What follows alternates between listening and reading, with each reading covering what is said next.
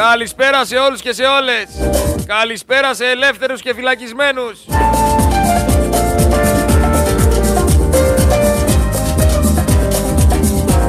Καλησπέρα σε όλη την Ελλάδα, αλλά και όσους ακούνε από το εξωτερικό.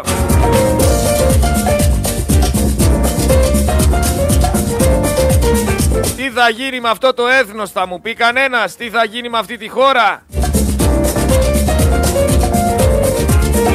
Σιγά σιγά αρχίζουν να καταστρέφουν οτιδήποτε υπάρχει. Ποια πατρίδα, ποια θρησκεία, ποια οικογένεια. Δεν τα θέλουνε αυτά. Δεν τα θέλουνε, δεν τους αρέσουνε. Χαλάνε την ταυτότητα του Έλληνα. Μας μηδενίζουνε, μας έχουνε περικυκλώσει και μας βαράνε.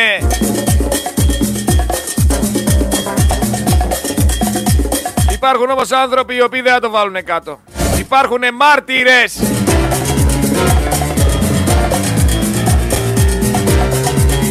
Εμείς θα αγωνιστούμε μέχρι τέλους για την αλήθεια. Και γι' αυτό το λόγο θα έχουμε δίπλα μας και το Θεό.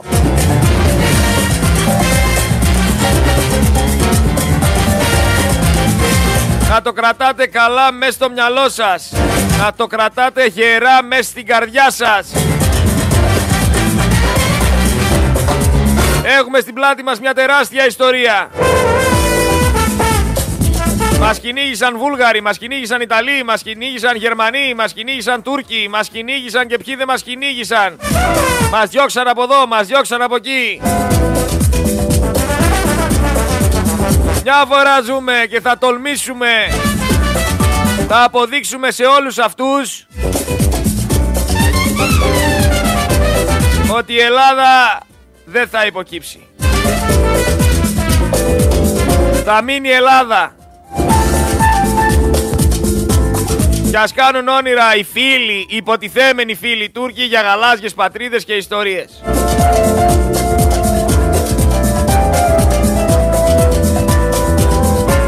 Ξέρετε, θα ήθελα να πω για την Εκκλησία κάποια πράγματα, η οποία πήρε αυτή την απόφαση που πήρε. Τόσο καιρό που μιλάω για ξεσκαρτάρισμα, το λέω γιατί η Εκκλησία εκτίθεται. Όταν ακούς διάφορα πράγματα τα οποία δεν αρμόζουν στην Ορθοδοξία, τα οποία υπάρχουν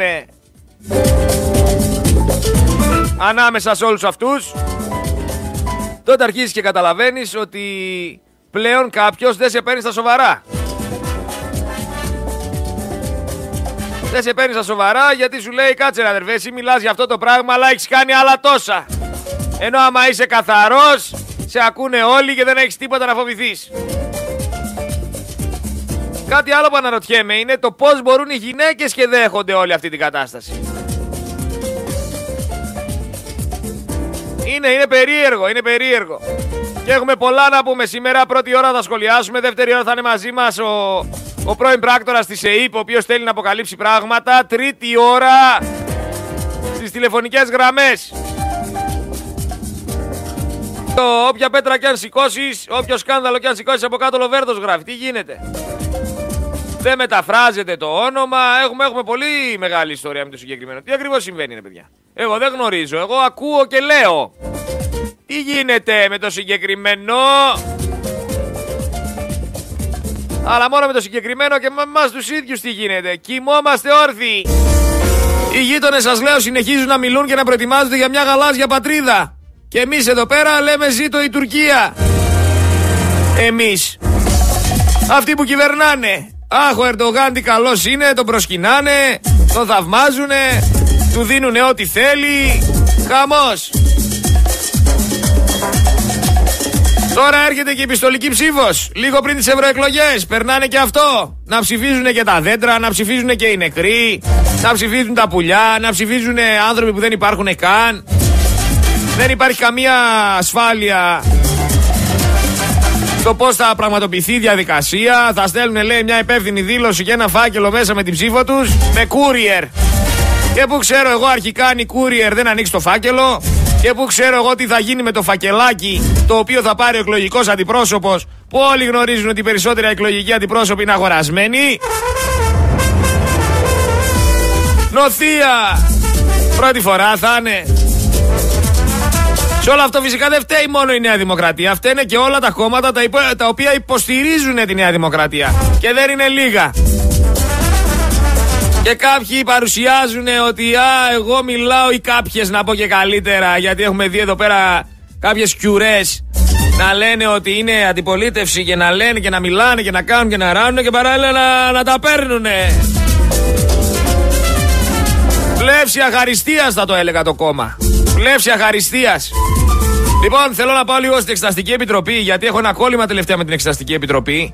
Πραγματικά αναρωτιέμαι για ποιο λόγο οι άνθρωποι δεν έχουν πάει κατευθείαν στα δικαστήρια. Το ίδιο αναρωτιέται όμως και η μητέρα του θύματος και η πρόεδρος των θυμάτων των τεμπών, η οποία είπε πάρα πολλά πράγματα, τα οποία θα ακούσουμε. Έχω τρία ηχητικά, τα οποία θέλω να... να δώσετε, να συγκεντρωθείτε και να δώσετε σημασία, να δώσετε ουσία στα λόγια της. Γιατί... μη μου στέλνεις ρε μηνύματα. Άντε ρε κάθε φορά το ίδιο πράγμα. Μη μου στέλνετε μηνύματα την ώρα που μιλάμε. Γεια σου Γιαννάρα, δεν λέω για σένα. Μου στέλνουν άλλοι τόσοι. Συ Γιαννάρα στέλνε, δεν υπάρχει πρόβλημα. Λοιπόν, πάμε να ακούσουμε λίγο τα ηχητικά για να βάλουμε σε μια τάξη το τι είπε η συγκεκριμένη, η οποία σας ξαναλέω είναι μητέρα θύματος και είναι η πρόεδρος των θυμάτων των τεμπών. Έχουν κάνει αυτοί εδώ πέρα έτσι μια ομάδα και κάνουν εμηνήσεις και καλά κάνουν και προσπαθούν να βρουν το δίκιο τους. Πάμε να ακούσουμε λίγο τι λέει η συγκεκριμένη. Πραγματικά είναι τραγικό όλο αυτό.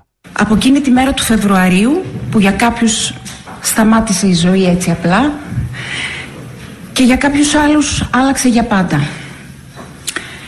Αυτά που θα πω μπορεί σε κάποιους να φανούν απίστευτα. Σε κάποιους άλλους δεν θα είναι αρεστά.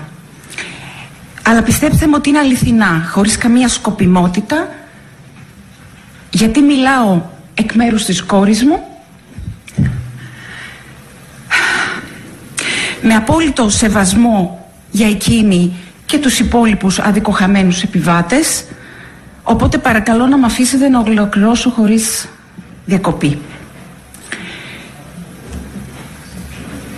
Παραδέχομαι ότι δεν αισθάνομαι καθόλου άνετα που βρίσκομαι εδώ, ίσως γιατί έχω κληθεί να μιλήσω για τη δολοφονία της κόρης μου, ίσως γιατί πρέπει να μιλήσω για ένα πολύ νεκρό έγκλημα, αλλά δεν βρίσκομαι σε ένα χώρο δικαστηρίου, όπως θα το περίμενα, αλλά ενώπιον βουλευτών, οι οποίοι θα πρέπει να αποφασίσουν αν θα παραπεμφθούν οι ένοχοι υπουργοί στη δικαιοσύνη ή όχι.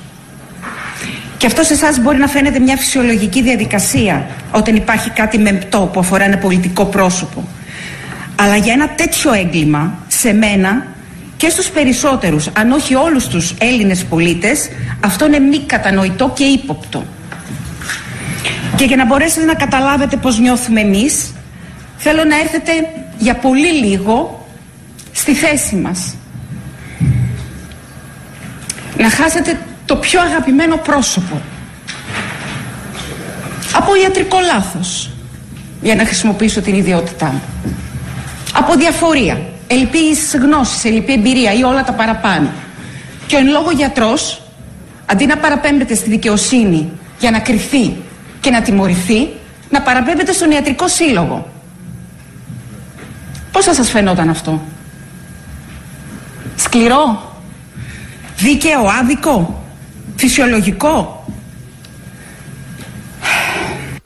Αρχικά θέλω να πω συγχαρητήρια, έχει και, θα βάλουμε και άλλα ηχητικά, έχει και συνέχεια, αλλά θέλω να πω συγχαρητήρια σε αυτή τη γυναίκα, η οποία πραγματικά έχει, έχει καταπολεμήσει μέσα της όλη τη θλίψη και βρίσκεται εκεί πέρα για την κόρη της. Συγχαρητήρια, συνεχίζουμε, συνεχίζουμε να ακούσετε αλήθειες που δεν θα ακούσετε πουθενά άλλου.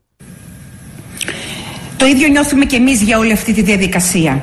Και φέρνω αυτό το ακραίο παράδειγμα για να σας δείξω πως αυτό που συμβαίνει εδώ δεν είναι καθόλου εντάξει με εμάς, αλλά και ούτε με το σύνολο της κοινωνίας.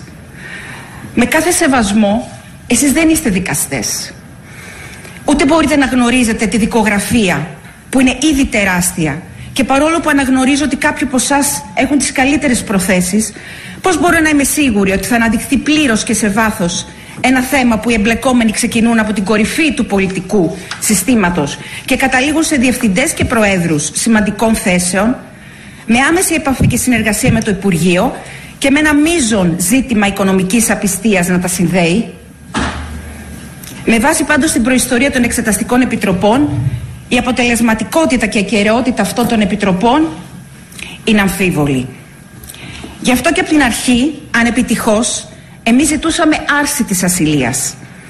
Μαζί και η Ευρωπαϊκή Εισαγγελία, στη μήνυση που έχει καταθέσει στη Βουλή από τον Ιούνιο, και ζήτησε να γίνει άρση ασυλίας, καθώς υπήρχαν στοιχεία που ενοχοποιούσαν τους υπουργούς.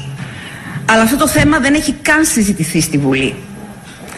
Μήπως γιατί θα αποκαλύπτονταν ότι ο κύριος Καραμαλής είχε υποπέσει σε κακουργηματικές πράξεις και παραλήψεις πλέον της αδιαφορίας του για την ασφάλεια των τρένων, όπως θα να φροντίσει για τη σύσταση της Επιτροπής Διερεύνησης Αεροπορικών και Σιδηροδρομικών αχημα, όχι, ε, συγγνώμη, ατυχημάτων, ως όφιλε από το χρόνο που ανέλαβε ως υπουργός, αλλά και να θεσπίσει τους εθνικούς κανόνες ασφάλειας που έχουν όλα τα κράτη υποχρεωτικά από το δύο χιλιάδες δεκαέξι. Πώς όμως να τολμήσει να προχωρήσει στη θέσπισή τους, όταν θα πρέπει να αναφερθούν ένα προς ένα όλα τα συστήματα ασφάλειας των σιδηροδρόμων της χώρας μας και εμείς δεν είχαμε σε λειτουργία ούτε ένα. Ούτε ένα, πάνω τους φάτους ζωντανούς μαζί σου είμαστε. Βάρα τους ανελέητα. Ευκολότερο να μην εφαρμόσεις τον νόμο, αν είσαι υπουργός στην Ελλάδα. Αυτός ο άνθρωπος δηλώνει με θράσος αθώος λόγω της ασυλίας του και αντί να παραιτηθεί αυθής και να φερθεί στη δικαιοσύνη, πράττοντας το αυτονόητο για τη μνήμη των νεκρών και για μας, παραμένει κρυμμένος, ελπίζοντας πως η Βουλή θα τον σώσει. Μα θέλει αρετή η πολιτική και ήθος η ανάληψη ευθυνών. Αρετές σπάνιες για λίγους. Διαβάζοντας λοιπόν τη σχετική διάταξη περί ασυλίας, διαπίστωσα ότι αυτή θεσπίστηκε για να εξασφαλίσει θεωρητικά την εύρυθμη λειτουργία των Υπουργείων και να τα προστατέψει από κακόβουλες μηνύσεις. Όμως γίνεται κάκιστη χρήση αυτής της διάταξης, η οποία πλέον λειτουργεί σαν μια μεγάλη ομπρέλα προστασίας των πολιτικών από νόμους και ποινικές ευθύνες. Εκτός αν θεωρείται η μήνυση των συγγενών και της Ευρωπαϊκής Εισαγγελίας κακόβουλη. Πού αναφέρει λοιπόν στο Σύνταγμα ότι οι βουλευτές έχουν το δικαίωμα να υποκαταστήσουν τη δικαστική εξουσία και να καθορίζουν πού τελειώνει η πολιτική ευθύνη και ξεκινάει η ποινική? Ή μήπως θεωρεί ότι υπάρχει τελικά το ακαταδίωκτο όποιου κερδίζει τις εκλογές με μια ισχνή σχετικά πλειοψηφία της τάξης του είκοσι ένα τοις εκατό στο εκλογικό σώμα, κύριε Γεωργιάδη? Δεν ενδιαφέρει την Εξεταστική Επιτροπή η ογκοδέστατη και πλήρης έρευνα των Ευρωπαίων που κατέληξε σε βαρύτατες κατηγορίες και υπόνοιες για υπουργικές ευθύνες? Θεωρείται άσχετο με την υπόθεση? Δεν σας ενδιαφέρει τι παρανομίες και παραλήψεις διαπίστωσαν οι Ευρωπαίοι για να καταλήξουν σε κακουργηματικές διώξεις? Δεν είναι ντροπή σε ένα τέτοιο κοινωνικό έγκλημα η σχετική δικογραφία να βρίσκεται στο γραφείο του Προέδρου της Βουλής και όχι στο υλικό που έχει υποβληθεί και είναι στη διάθεση των μελών της Εξεταστικής για να μελετηθεί? Πώς θα θέσετε τις κατάλληλες ερωτήσεις στον κύριο Καραμαλή, αν δεν το γνωρίζετε? Πώς, πείτε μου, γιατί δεν κάθεται στο σκαμνί και είναι εκεί στην παρέα της Νέας Δημοκρατίας που παριστάνει την Εξεταστική Επιτροπή? Πείτε μου, κανονικά θα έπρεπε να βρίσκεται μπροστά στον εισαγγελέα. Τι έχουν να πούνε όμως για όλα αυτά που λέει αυτή η μάνα? Οι είκοσι τέσσερις χιλιάδες εξακόσιοι πενήντα ένα κάτοικοι του νομού Σερών που πήγαν και ψήφισαν για άλλη μια φορά και ξέπλυναν τον Καραμαλή, τι έχουν να δηλώσουνε? Φυσικά θα μου πεις, δεν ήταν το δικό τους παιδί στο τρένο. Δεν πέθανε το δικό τους παιδί επειδή δεν υπήρχε τηλεδιοίκηση και συστήματα ασφαλείας. Αλλιώς θα λέγανε διαφορετικά πράγματα. Μην παίρνετε τηλέφωνο στο Viber, ρε. Δεν καταλαβαίνετε δηλαδή. Πέντε πράγματα έχουμε πει. Τι πολύ μυαλό θέλει, ρε βέτα. Είναι απίστευτο αυτό που συμβαίνει. Μιλάμε για σκάνδαλο. Μιλάμε για συγκάλυψη εγκλήματος. Προστατεύουνε με νύχια και με δόντια και θα το καταφέρουνε στο τέλος, έτσι όπως πάει, να μην μπουν φυλακοί οι υπεύθυνοι. Ποιος ήταν υπεύθυνος για την τηλεδιοίκηση να υπάρχει? Ποιος πήρε τα λεφτά για να την εγκαταστήσει? Ο σταθμάρχης ή ο μηχανοδηγός? Μην τρελαθούμε τελείως, ρε παιδιά. Και έχω ένα ακόμα. Έχω ένα ακόμα ηχητικό για να ακούσετε τι λέει η συγκεκριμένη γυναίκα. Μια γυναίκα η οποία έχει χάσει την κόρη, τους, την κόρη της. Όχι καμιά τυχαία που βγαίνει απλά και μιλάει. Μια, μια γυναίκα που έζησε στο, έζησε στο πετσί της το πρόβλημα. Πού είναι δηλαδή η προσπάθεια το ότι θα αποκαλύψουμε την αλήθεια? Ποιοι ποια αλήθεια, τι να αποκαλύψουν. Εγώ με, όταν έμαθα πως λειτουργούσε ο σιδηρόδρομος, ούτε, ούτε λαχανικά δεν θα φόρτωνα πάνω του. Τι κατάντια, τι ντροπή. Είναι έτσι η χώρα μου? Να μην λειτουργούν ούτε τα λαμπάκια, ούτε ένας τοπικός. Αυτό έχει μείνει από συστήματα ασφάλειας. Ένα τοπικός πίνακας, ο οποίος έδειχνε λιγότερο από όσο έπρεπε, γιατί είχαν, λέει, καεί τα λαμπάκια. Τι μου λέτε τώρα? Δεν καταλαβαίνω. Είναι τέτοιο το χάλι. Είναι τόσο μεγάλο το χάλι που έπρεπε από τις πρώτες δέκα μέρες να μπουν οι ευθύνες και οι υπεύθυνοι φυλακοί. Και είμαστε ένα χρόνο μετά και ξεκινάει η εξεταστική για το αν φταίει. Πώς γίνεται, πο, τι είναι αυτό? Τι να μη φταίει? Έχετε διαβάσει πώς λειτουργούσε ο σιδηρόδρομος? Πού, πού είναι το δύσκολο να δεις? Μα, μα είναι από, από την αρχή μέχρι το τέλος παραβάσεις. Εδώ ψάχνουμε να βρούμε κάτι ορθό. Και δεν μπορούν να αποδοθούν ευθύνες. Επιτρέπεται σε αυτό το χάλι του σιδηροδρόμου να, παρα... να παρετείται θεατρικά για μια εβδομάδα ο Υπουργός Μεταφορών, να ξανα... του δίνεται το δικαίωμα να κατέβει σε εκλογές και να είναι βουλευτής. Γιατί? Για την ασυλία. Εσείς τη συντηρείτε την ασυλία. Είναι συνάδελφός σας, αλλά δεν μπορείτε να προσπίζεστε το κακό. Εγώ, στο γιατρό αυτό που θα έκανε κακό στο παιδί σας, θέλατε να πάω και να τον στηρίξω?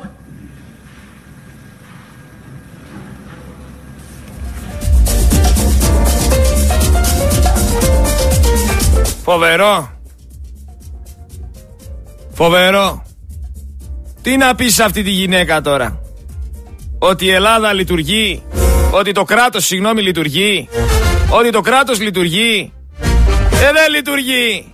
Πνιγμένος στη διαφθορά είναι. Πνιγμένος στην παρανομία.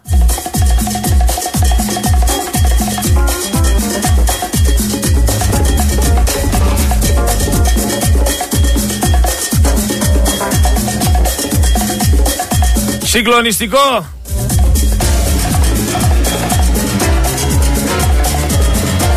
Συγκλονιστικό, πραγματικά. Δεν μπορείς να δώσεις μια πάτη σε αυτή τη γυναίκα. Και μετά βλέπεις ότι ανεβάζουν και λένε ότι έχει τριάντα δύο κόμμα τρία τοις εκατό τηλεθέαση ο Ευαγγελάτος. Ε, άντε παρατήστε μας ήσυχους. Ε, άντε παρατήστε μας ήσυχους.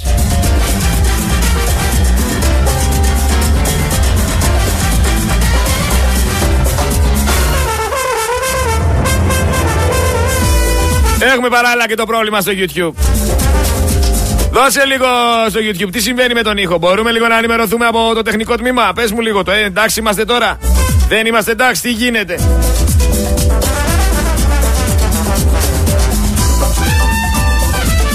Μέσα σε όλα αυτά, από τη μία έχουμε να ακούμε τη μάνα, απ' την άλλη έχουμε κάτι τύπου σαν τον Πορτοσάλτε.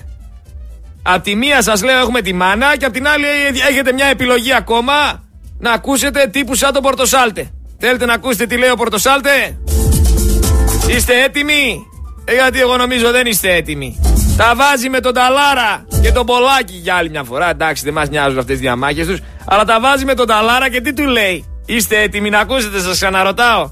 Προκαλεί. Ακούστε εδώ, ακούστε, ακούστε. Θα το σχολιάσουμε. Λοιπόν, ότι ε, αν έχει τα κότσια ο, ο Πολάκης, το ίδιο θα έλεγα και προς τον κύριο Ταλάρα. Mm-hmm. Ε, να αφήσουν απ' έξω τους συναδέλφους που κάνουν αυτή ακριβώς τη δουλειά και ας έρθουν να το συζητήσουν με τους εκπομπάρχες mm-hmm. μ, ή, με το, ή με τα κανάλια. Ας μπουν μέσα στα κανάλια να βρουν την ιδιοκτησία και να πούν ότι αυτή η δημοσιογραφία που κάνετε, yeah, να πει ο κύριος Νταλάρας, yeah, γιατί από κοινού βλέπω ότι πάει και ο, yeah, yeah. Και ο Πολάκης μαζί, και να έρθουν εδώ να το συζητήσουν. Yeah. Να, να, να γίνει μια, μια συζήτηση, να βάλουμε την Ένωση Συντακτών, την, ε, να γίνει yeah, μια yeah. συζήτηση. Μπράβο.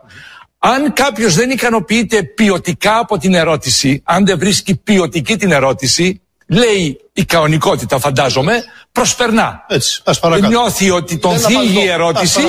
Αυτό θα μπορούσε να κάνει και ο κύριος Νταλάρας από τον εμπλακή, από τον εμπλακή σε συζήτηση έξω από το κανάλι. Συνήθως έξω από το κανάλι, mm-hmm. περιμένουν κάποιοι συνάδελφοι να, βάλουν, να απευθύνουν μια ερώτηση. Σε έναν καλεσμένο. Σε έναν καλεσμένο, που ο οποίος είναι στην επικαιρότητα εκείνη την ημέρα. Δεν χρειάζεται να καθίσεις, να στρωθείς και να αρχίσεις το, το κουβεντολόι. Λες, σας ευχαριστώ πολύ, κύριοι και κυρίες. Ό,τι είχα να πω το είπα. Όχι, όχι, καλημέρα σας, σας ευχαριστώ πάρα πολύ. Χρησιμοποιούν οι ίδιοι τον εκκλησιαστικό άμβονα που μιλούσαμε πριν, διότι mm-hmm. οι ερωτήσεις που τους έγιναν και προς τον κύριο Νταλάρα ειδικά, προήρθε από δική του δήλωση. Ναι, ναι. Δεν πήγαν να το ρωτήσουν. Όχι, βέβαια. Τι είπε έτσι ο τάδε. Μόνος θα άνοιξε ένα θέμα. Αυτός άνοιξε το θέμα. Μπράβο. Τον ρώτησαν για το θέμα που ο ίδιος άνοιξε. Έτσι. Επέλεξε ο ίδιος να επιτεθεί στους συναδέλφους του, να τους χαρακτηρίσει και τους ζήτησαν αυτή μια αντίδραση σε αυτά που είπαν οι συναδέλφοι. Και από κοντά πάει και ο Πολάκης της εγνωσμένης ε, ε, αντίληψης. Της βάναυσης αντίληψης εναντίον των ανθρώπων. Δείχνει άρα ότι εγώ θέλω να τα λέω. Αλλά δεν έχει κανένας δικαίωμα να με ρωτάει εμένα για αυτά που λέω. Εγώ μπορώ να λέω για τον οποιοδήποτε ό,τι θέλω, θέλω, αλλά εξηγήσεις δεν χρειάζεται να δώσω. Και η Ένωση μας θα μπορούσε να πει μια κουβέντα ναι. εδώ. Και ε, εν πάση περιπτώσει, εμείς προτιμούμε μια κοινωνία, μια κοινωνία. Προτιμούμε μια, φαντάζομαι, φαντάζομαι ότι προτιμούμε μια κοινωνία με δημοσιογράφους και έστω με κακή δημοσιογραφία. Επαναλαμβάνω, έστω και με κακή δημοσιογραφία, από μια κοινωνία που δεν θα έχει δημοσιογραφία. Δηλαδή ο Πολάκης θα ήθελε να είναι ο δικτάτορας.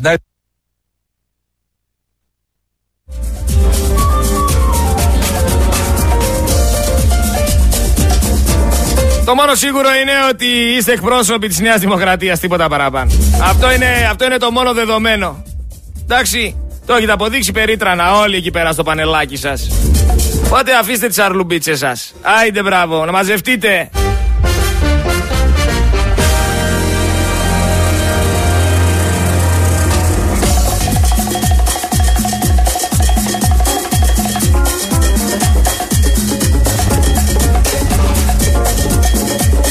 Δεν μας θέλει σήμερα, δεν μας θέλει ρε φίλε, δεν μας θέλει.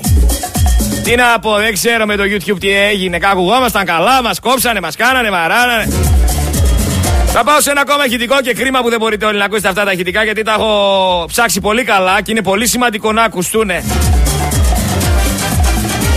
Πάμε να ακούσουμε ένα παράδειγμα που δίνουν στις τηλεοράσεις, γιατί καλώς ή κακώς αυτά τα, τάνε, αυτά τα πάνελ παρακολουθείτε. Θέστε την κυρία Ζαχαράκη. Μπάθησα της έμενε. Τυχαίνει και έχουμε τρία παιδιά στο σπίτι, ηλικίας γύρω στα τριάντα. Mm-hmm. Μετά από τα μέτρα τα ρώτησα χτες. Λέω, τώρα με αυτά τα μέτρα θα μου κάνετε ένα εγγονάκι. Με πήραν στο ξύλο.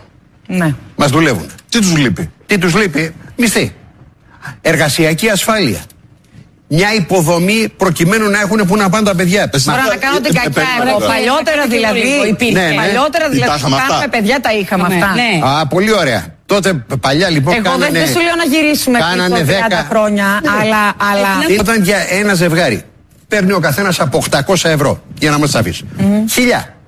Και σου λέει θα δώσεις πεντακόσια ευρώ στον Νίκη. Ναι. Και πάμε από εκεί και πέρα να πληρώσεις κόκκινα, πράσινα, κίτρινα τιμολόγια στη ΔΕΗ. Συγγνώμη, δεν Σωστό. είναι μόνο αυτό. Ε, είναι ότι ανεβαίνει το ποσό και για την τεντά της γειτονιάς. Γίνονται, θέλω να πω συμπληρωματικά. Έχει ανέβει το επίδομα παιδιού. Ε, έχει... έχει ανέβει το επίδομα παιδιού. Δεν θα γίνουν, προσθεθούν όλα. Ακούστε λίγο εδώ πέρα τους υποστηρικτές τώρα της κυβέρνησης, έτσι. Βγαίνει ο άνθρωπος και σου λέει: έχω πρόβλημα. Τα παιδιά δεν έχουν λεφτά. Πληρώνουν κόκκινα, κίτρινα, πράσινα. Έχουν ρεύμα. Έχουν το ένα, έχουν το άλλο. Και άλλοι λένε: υπάρχει και το επίδομα παιδιού που είναι δέκα ευρώ, δεκατέσσερα. Αυτά ναι. σίγουρα είναι ένα βοήθημα για μια οικογένεια να ξεκινήσει και να αποφασίσει δεν, να αποκτήσει ένα παιδί. Τι τους λείπει? Τι τους λείπει?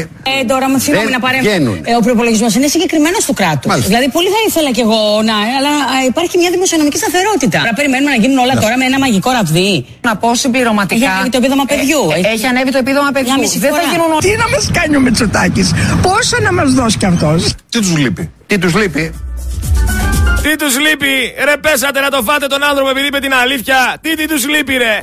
Πάτε καθόλου καλά. Άκου τι λέει. Έχει συγκεκριμένο προϋπολογισμό, λέει το κράτος. Σε αυτό το προϋπολογισμό είναι και οι μίζες, κιουρά μου. Ε, είναι και οι μίζες. Γιατί τα λεφτά δεξιά-αριστερά, πού, πώς δημιουργήθηκε? Ας μας πει αυτή η δημοσιογράφος, αυτή η Αμαλία Κάτσου. Κατζού, Κάτζου, δεν ξέρω πώς τη λένε.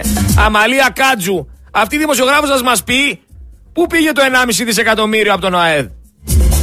Το ένα, άντε, άστα τα άλλα. Το ένα δισεκατομμύριο από τον ΟΑΕΔ που πήγε? Θα μας πει αυτή η Αμαλία Κάτσου από ποιον προϋπολογισμό έφυγε αυτό το ένα δισεκατομμύριο και βρέθηκε για να χαθεί? Ε, θα μας πεις που δεν υπάρχουν λεφτά, μας λες στην ουσία, για τον νέο κόσμο? Που δεν μπορεί ο προϋπολογισμός να καταπολεμήσει την υπογεννητικότητα και να δώσει κίνητρο στους Έλληνες να κάνουν παιδιά? Αυτό μας λες? Έχουμε λεφτά για όλα τα άλλα και δεν έχουμε για τα παιδιά? Αυτό λες ρε Κάτσου, για να καταλάβω. Αλλά ε, είναι φως φανάρι ποιους υποστηρίζεις. Κάτι Χατζιδάκηδες. Βγήκε το μεταξύ ο Χατζιδάκης και τι λέει? Η Ελλάδα, λέει, θα έπρεπε να είναι, ακούστε εδώ τώρα τι λέει ο Χατζιδάκης, θα έπρεπε, λέει, να είναι ιδιαίτερα υπερήφανη γιατί είναι η πιο βελτιωμένη οικονομία στον κόσμο. Ο Χατζιδάκης το λέει αυτό. Η πιο βελτιωμένη οικονομία στον κόσμο. Και λέει ο, Μητσοτα... ο Χατζιδάκης, δεν το λέω εγώ, λέει, το λέει ο Κυριάκος Μητσοτάκης. Δεν το λέω εγώ, το λέει ο φίλος μου ο ψεύτης. Το λέει, λέει ο Λάρι Σάμερς, ο οποίος ήταν πρώην υπουργός οικονομικών των ΗΠΑ επί Μπιλ Κλίντον. Το λέει ο βασικός οικονομικός σύμβουλος του Μπάρακ Ομπάμα, ο πρώην πρόεδρος του Χάρβαρτ και ο διακεκριμένος οικονομολόγος Χίψη Τάδε. Καταλαβαίνετε τι λέει? Και τι μας νοιάζουν εδώ, μένουν αυτοί, τα προβλήματά μας έχουνε. Δεν πάνε να λέει, άμα δηλαδή ο Λάρι Σάμερ πει ότι η μουσμουλιά ρίχνει τα φύλλα της, τι θα το πούμε? Εντάξει Λάρι Σάμερς, ξέρεις εσύ από μουσμουλιές που ζεις στην Αριζόνα? Ο οποίος Λάρι Σάμερς βρέθηκε στην Αθήνα για να συμμετάσχει σε εκδήλωση του Economist και μίλησε, λέει, με πολύ θετικά λόγια για την ελληνική οικονομία και την πολιτική που ακολουθεί η κυβέρνηση του Κυριάκου Μητσοτάκη. Εν τω μεταξύ, λέει, ο Χατζιδάκης είχε, λέει, και τη χαρά να συναντηθεί μαζί του και να συζητήσουν για μια σειρά από ζητήματα. Ρε, δεν πά να συναντηθείτε? Δεν πά να κάνετε και ό,τι είναι να κάνετε άλλο? Δεν πά να παντρευτείτε κιόλας? Αν περάσει αυτό το νομοσχέδιο, δεν πά να κάνετε ό,τι γουστάρετε πραγματικά? Ένας θεός ξέρει τι κάνετε μεταξύ σας. Η οικονομία της Ελλάδας είναι γονατισμένη. Κι ας βγαίνετε όλοι να λέτε το αντίθετο. Ο Έλληνας πολίτης πεινάει, προσπαθεί να επιβιώσει και δεν του φτάνει ο μισθός. Αλλά ρε Χατζηδάκη, που να ξέρεις από την κοινωνία για τα προβλήματα? Μια ζωή γόνος ήσουνα. Από την ΟΝΕΔ, βουλευτής και από βουλευτής υπουργός. Αυτή είναι η πορεία σου. Μια ζωή σε συντηρούσε ο ελληνικός λαός. Γιατί δεν λες τι λέει η κυρία Γιάννα από τη γειτονιά που δεν μπορεί να πάρει τη σύνταξη? Γιατί δεν λες τι λέει ο υδραυλικός της γειτονιάς σου που παλεύει όλη μέρα και είναι με τη φόρμα εργασίας για να βγάλει το μήνα? Γιατί δεν μας ρωτάς εμάς, τους ελεύθερους επαγγελματίες, τι μας κάνατε? Γιατί δεν ρωτάς τον απλό κόσμο? Και ακούς τι λέει ο Λάρι Σάμερς, ο πρώην οικονο... οικονομικός σύμβουλος των ΗΠΑ, ο πρώην, πρώην υπουργός οικονομικών, συγγνώμη. Γιατί αυτό σε συμφέρει? Μιλάμε για υποκριτές. Εντάξει, και πε, περνάνε τώρα και μια διάταξη η οποία ανατρέπει τα πάντα στη δημόσια υγεία και στο ΕΣΥ. Έχουν το ελεύθερο, λέει, οι γιατροί του δημοσίου να εργάζονται όποτε θέλουν και στον ιδιωτικό τομέα. Και έλα εσύ αύριο μεθαύριο να μου πεις αν θα υπάρχουν γιατροί οι οποίοι θα θέλουν να δουλεύουν σε δημόσιο νοσοκομείο. Η κατάσταση είναι δρομολογημένη. Το ίδιο ισχύει και για την εγκληματικότητα. Που βγαίνει ο Χρυσοχοΐδης, τον οποίο τοποθέτησε ο Μαρινάκης στο Υπουργείο, και λέει η μικροεγκληματικότητα, λέει, είναι μαρτύριο για τους πολίτες. Η μικροεγκληματικότητα, λέει ο Χρυσοχοΐδης. Ποια μικροεγκληματικότητα ρε Χρυσοχοΐδη? τριάντα τρία συμβόλαια θανάτου έχουμε από το δύο χιλιάδες δεκαεπτά. Το ξεκαθάρισμα του ξεκαθαρίσματος γίνεται. Τι ακριβώς προσπαθείς να μας πεις? Ότι δεν υπάρχει έγκλημα και ότι υπάρχει μικροεγκληματικότητα? Είναι το ίδιο με τη Σούζα. Μικροσούζα. Μικροεγκληματικότητα, τα μηδενίζουνε όλα. Είμαστε καλύτεροι, μην γκρινιάζετε. Μικροεγκληματικότητα, τα συμβόλαια θανάτου. Μικροεγκληματικότητα, δύο τόνοι πρέζα καράβι. Μικροεγκληματικότητα, τα οικονομικά σκάνδαλα. Μικροεγκληματικότητα, οι απατεώνες και οι κλέφτες. Άσε μας ρε Χρυσοχοΐδη τώρα, δεν θα μας τρελάνεις. Δεν θα μας τρελάνεις εσύ. Τι άλλο θα ακούσουμε από αυτούς ρε παιδιά? Εν τω μεταξύ πήγανε, λέει, μπήκανε, βγάλανε από το σπίτι της στην Κολόμβου Την πετάξανε κυριολεκτικά έξω τη γυναίκα. Τη συνέλαβαν κιόλας γιατί υπερασπίστηκε την πρώτη κατοικία της.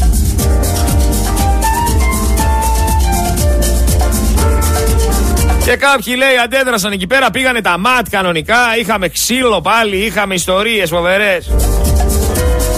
Η Ιωάννα η, Κολοβ... η Κολοβού, ο Κολόμβου λέω, Κολοβού, μπερδεύτηκα μωρέ, γιατί εδώ στην Κολόμβου το πρωί κάτι μου λέγανε. Η Ιωάννα Κολοβού, την κάναν έξωση, την ηθοποιό μωρέ, δημοσιογράφος, τι ήτανε αυτή.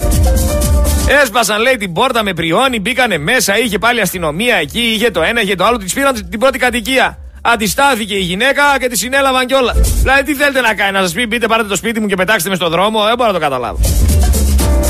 Παράνοια. Πώς και δεν πήγαν εκεί πέρα να τη σώσουνε οι συνάνθρωποι τους? Μα οι συνάνθρωποι τους δεν ενδιαφέρονται πλέον. Κι άλλη μια σταθερή απορία που έχω είναι για αυτό που είπε η μάνα στα Τέμπη, στην εξεταστική, από τα Τέμπη στην Εξεταστική Επιτροπή. Τι πρέπει να κάνει ένας πολιτικός, φίλοι μου, για να μπει φυλακή? Από ό,τι φαίνεται δεν, δεν υπάρχει κάτι που μπορεί να τον βάλει φυλακή.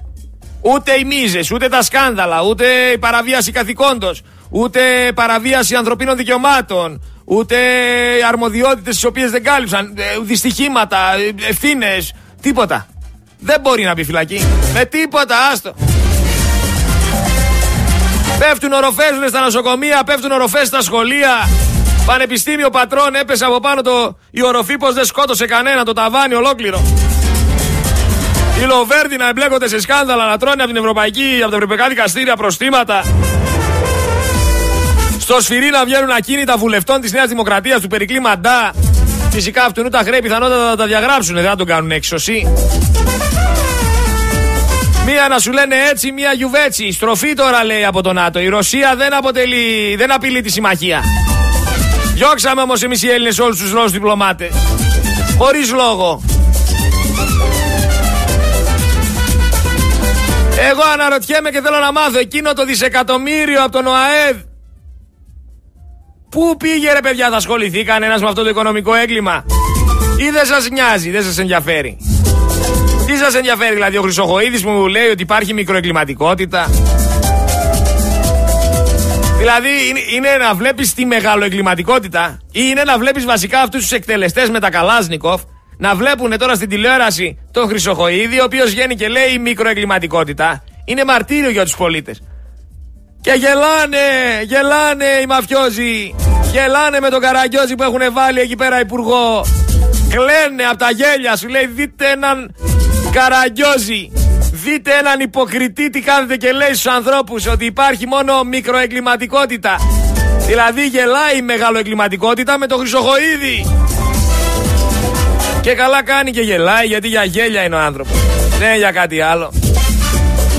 Για γέλια είναι. Εμείς είμαστε για κλάματα. Έλα εδώ ρε αδερφέ, βάζεις πρόστιμο στις τράπεζες οκτώ και εννιά εκατομμύρια γιατί παίρνουν ενάμιση και τρία ευρώ από κάθε έμβασμα που κάνεις και κάθε συναλλαγή. Σωστά.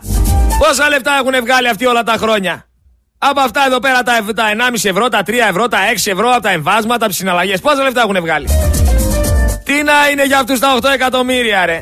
Επίσης, τους βάζεις πρόστιμο οκτώ εκατομμύρια σαν κράτος και πληρώνει η τράπεζα εσένα οκτώ εκατομμύρια τα οποία θα πάνε σε γαλάζιες τσέπες. Κανονικά θα έπρεπε όλοι αυτοί οι άνθρωποι από τους οποίους πήραν αυτά τα λεφτά να τους επιστραφούν. Δεν είναι τιμωρία αυτή προς τις τράπεζες. Αυτό είναι ένα κονέ μεταξύ σας. Είναι σαν να σας πλήρωσε το μηνιαίο που τους το επιτρέπεις να το κάνει αυτό το πράγμα. Κάνει ρε φίλο άλλος τετρακόσια εκατομμύρια τζίρο που λίγα λέω και του βάζεις πρόστιμο πεντακόσια εξήντα χιλιάρικα. Ρε θα στα πετάξει και θα σε πει πάρε εξακόσια και είμαστε εντάξει. Θα σε πετάξει ένα μύριο από τα τετρακόσια που έκανε τζίρο και θα σε πει πάρτα και σκάσε, σκάσε. Θα σε αφήσει και μπουρμπούρι ρε φίλε, κοροϊδευόμαστε. Άκου εκεί οκτώ εκατομμύρια λέει πρόστιμο στην τράπεζα γιατί κρατάει λέει από τα εμβάσματα και τις συναλλαγές. Το ίδιο ισχύει για το Λοβέρδο, εβδομήντα χιλιάρικα πρόστιμο. Ρε ο Λοβέρδος, έτσι να κάνει το τραπέζι θα πέσουν εβδομήντα χιλιάρικα. Δικά μας είναι τα λεφτά όμως, αυτό δεν καταλαβαίνετε. Από εμάς τα παίρνουνε και στις δικές τους τσέπες πάνε, χαϊβάνια. Ε, χαϊβάνια. Βλέπω και το άλλο τώρα. Αρχίζουν όλοι και επιτίθονται στην εκκλησία για αυτό που βγήκε και είπε για τους ομοφυλόφιλους και το ένα. Ρε παιδιά, άμα δεν θέλετε να είστε χριστιανοί, βγείτε πείτε δεν είμαι χριστιανός, τελείωσε. Θα αλλάξεις εσύ τώρα τον χριστιανισμό? Κάτι ακόμα που ήθελα να επισημάνω για την Τάνια Τσανακλίδου, η οποία είχε βγει και είχε πει ότι χρειάζεται μια εξέγερση και τη σέρουν στα δικαστήρια. Αυτό το είχε πει το δύο χιλιάδες είκοσι. Δηλαδή πραγματικά αναρωτιέμαι πού θα είμαι τα επόμενα χρόνια.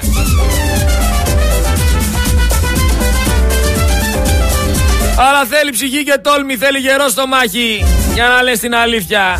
Πρέπει να πηγαίνεις κόντρα στα λαμόγια, κόντρα σε αυτούς όλους τους παρανοϊκούς που θέλουν να καταστρέψουν την κανονικότητα.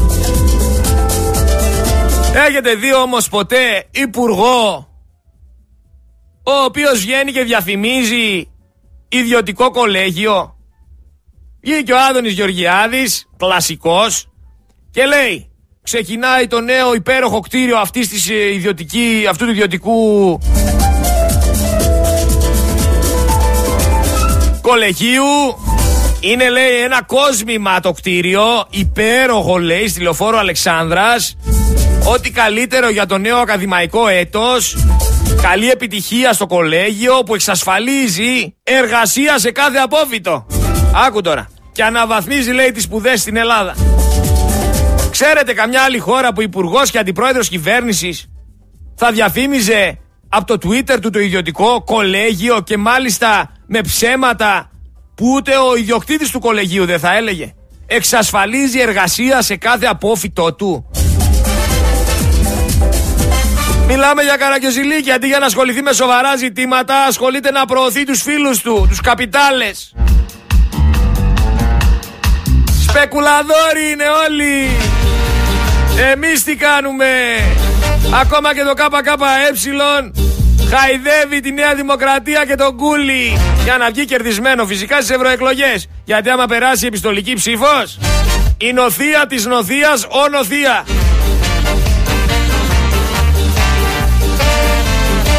Ποιες φοροδιαφυγές μου λέτε, ποια οικονομικά εγκλήματα, ποιες μίζες? Πλέον ο Έλληνας τα έχει συνηθίσει αυτά, δεν τον απασχολούν. Δεν τον νοιάζει ούτε η ΑΔΕ, ούτε η εφορία, ούτε τίποτα. Αυτά είναι μόνο για τους φτωχούς. Για τους βουλευτές, τους υπουργούς, τους πρωθυπουργούς και την παρέα τους δεν ισχύουν αυτές οι ανεξάρτητες αρχές.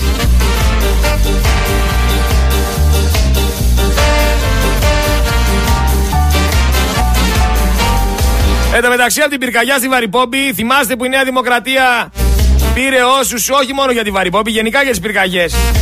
Πήρε τους αξιωματικούς και τους αναβάθμισε. Τους αναβάθμισε για να κάνουν αβαβά. Γιατί άμα ήξεραν κάποια πραγματάκια έτσι θα τα ξεχνούσανε. Είναι μια έμεση δωροδοκία. Αναβάθμισαν λοιπόν και δεύτερο υπόδικο αξιωματικό της πυροσβεστικής. Και υπάρχει και κατηγορητήριο.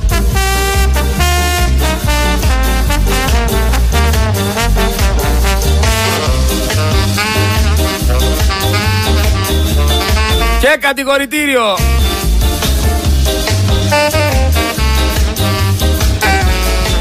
Αλλά κάποιοι ακόμα θεωρούν ότι ο Μητσοτάκης πονάει. Πονάει γιατί τον ενδιαφέρει πολύ για τα ομοφυλόφιλα ζευγάρια. Και γι' αυτό το λόγο έχει θέσει και το ζήτημα με τη βοήθεια φυσικά των μέσων μαζικής εξαπάτησης. Κάνα δύο μήνες τώρα έχει στην ελληνική κοινωνία. Είστε βαθιά νυχτωμένοι. Διέρε και βασίλευε λέγεται η τεχνική και είναι πανάρχαια. Πριν τις ευρωεκλογές τους έσπασε πάλι σε δέκα κομμάτια. Σου λέει κάτσε μην κάνουν καμιά πλάκα αυτοί και τα βρούνε μεταξύ τους. Κάτσε σου λέει να τους σπάσουμε σε δέκα κομμάτια πάλι. Να τους λασπώσουμε. Και πού είστε ακόμα? Δεν εμπιστεύεται κιόλας τον ελληνικό λαό, τον οποίο βλέπει να σηκώνει κεφάλι. Και περνάει νομοσχέδιο, τροπολογία και για την επιστολική ψήφο για να είναι σίγουρος εκατό τοις εκατό καραντί ότι δεν θα υπάρξει άλλο αποτέλεσμα. Γιατί, γιατί μπορεί να νοθεύσει. Ποια είναι η δικλίδα ασφαλείας στο συγκεκριμένο θέμα με την επιστολική ψήφο? Όταν ξέρεις ότι ο άλλος από το εξωτερικό, ο Τζον Τζόνογλου, θα βάζει μια υπεύθυνη δήλωση μέσα σε ένα φάκελο μαζί με, την, με το φάκελο των άλλων που έχει μέσα αυτό που ψηφίζει, δηλαδή θα είναι ένας μεγάλος φάκελος, θα έχει μέσα μια υπεύθυνη δήλωση. Μέσα στο μεγάλο αυτό φάκελο θα έχει και έναν πιο μικρό φάκελο που μέσα θα είναι ο φάκελος ο οποίος περιέχει το ψηφοδέλτιο, κυκλωμένο κόμμα και όνομα. Έτσι ώστε όταν το ανοίγει ο εκλογικός αντιπρόσωπος να βλέπει την υπεύθυνη δήλωση, να βλέπει μετά και τον φάκελο ο οποίος είναι κλειστός και να τον παίρνει να το ρίχνει στην κάλπη κατευθείαν. Με courier θα πηγαίνει, με courier θα έρχεται. Και ρωτάω εγώ, ποια είναι η δικλίδα ασφαλείας? Πού ξέρω εγώ ότι ο courier δεν θα ανοίξει το φάκελό μου και δεν θα βάλει μέσα άλλο φάκελο? Θα το μάθω ποτέ? Πού ξέρω εγώ ότι οι αγορασμένοι εκλογικοί αντιπρόσωποι όταν θα φτάσει ο φάκελος στα χέρια τους δεν θα ανοίξουν το φάκελο και θα βάλουν άλλο φάκελο στην κάλπη αντί για το δικό μου? Υπάρχει έλεγχος στην Ελλάδα? Δεν υπάρχει έλεγχος για τίποτα. Εδώ δεν υπάρχει έλεγχος για το ένα δις που έφυγε από τον ΟΑΕΔ. Θα υπάρξει έλεγχος για το άμα κάνει κάποιος εκλογικός αντιπρόσωπος κάτι τέτοιο ή άμα κάνει η courier κάτι τέτοιο? Μην τρώτε σανό. Μην τρώτε σανό. Επίσης, ξέρουν οι νεοδημοκράτες ποιοι είναι γεγραμμένα μέλη. Ξέρουν ποιους έχουν μαζί τους. Τα δικά τους ονοματεπώνυμα δεν χρειάζεται να πειραχτούνε. Οι υπόλοιποι θα τη φάνε.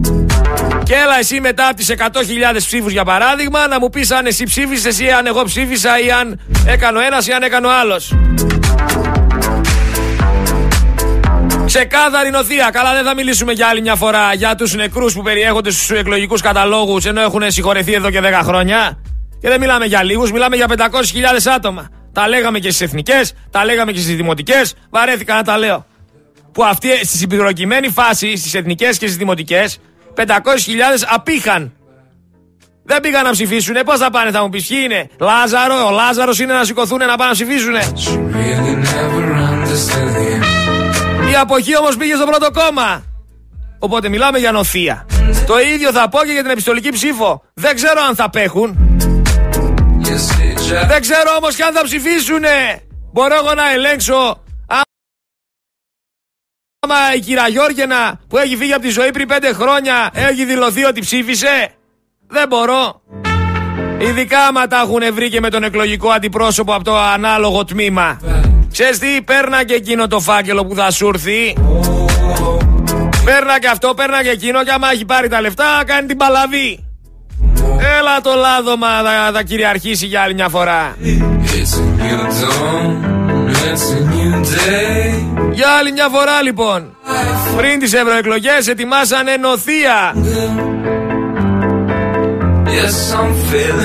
Και μετά έρχεσαι και βλέπεις αυτήν τη γυναίκα που έχασε την κόρη της στην Εξεταστική Επιτροπή και λες πώς βγήκε ο Καραμαλής στις αίρες? Πώς βγήκε? Κανονικά θα έπρεπε να κάθεται στο σκαμνί. Η δικαιοσύνη, όχι στην Εξεταστική Επιτροπή του Μαρκόπουλου και των βουλευτών της Νέας Δημοκρατίας.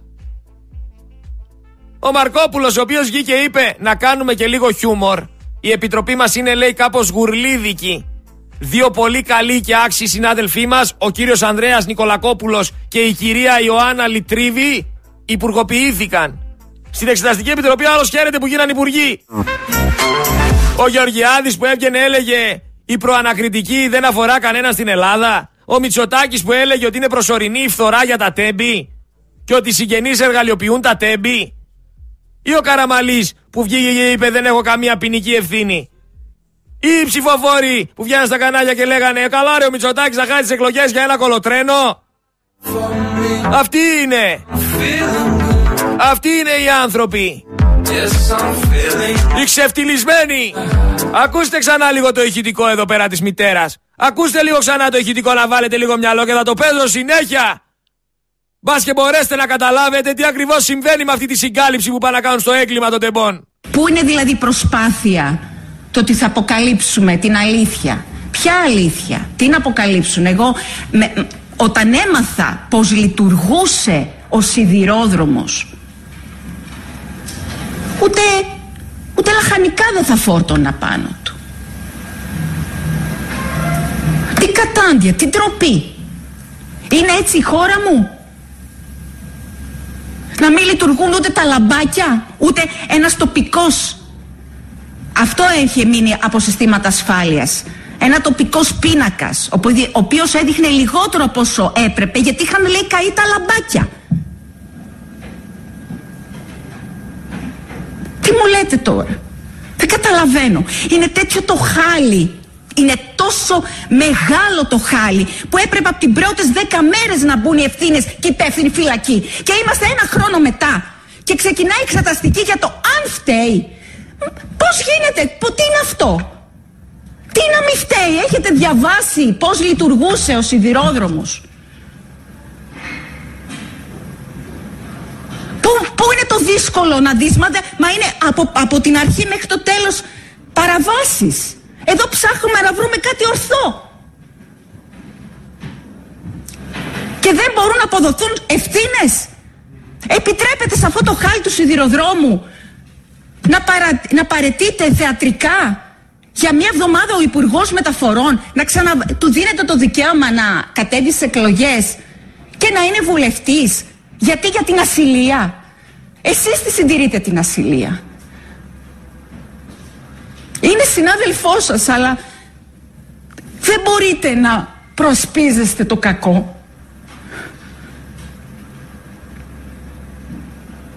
Εγώ, στο γιατρό αυτό που θα έκανε κακό στο παιδί σας, θέλατε να πάω και να τον στηρίξω?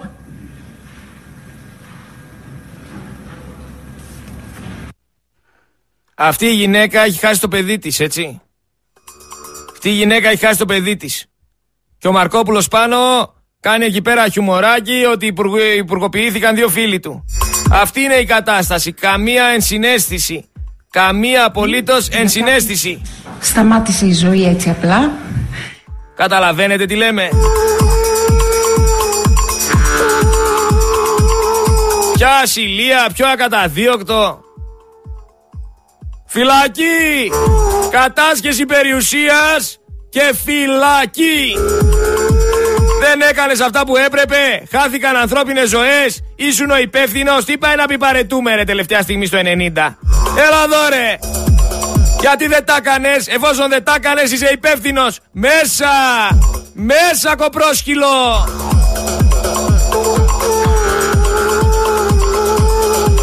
Με δάκρυα στα μάτια βουρκώνει.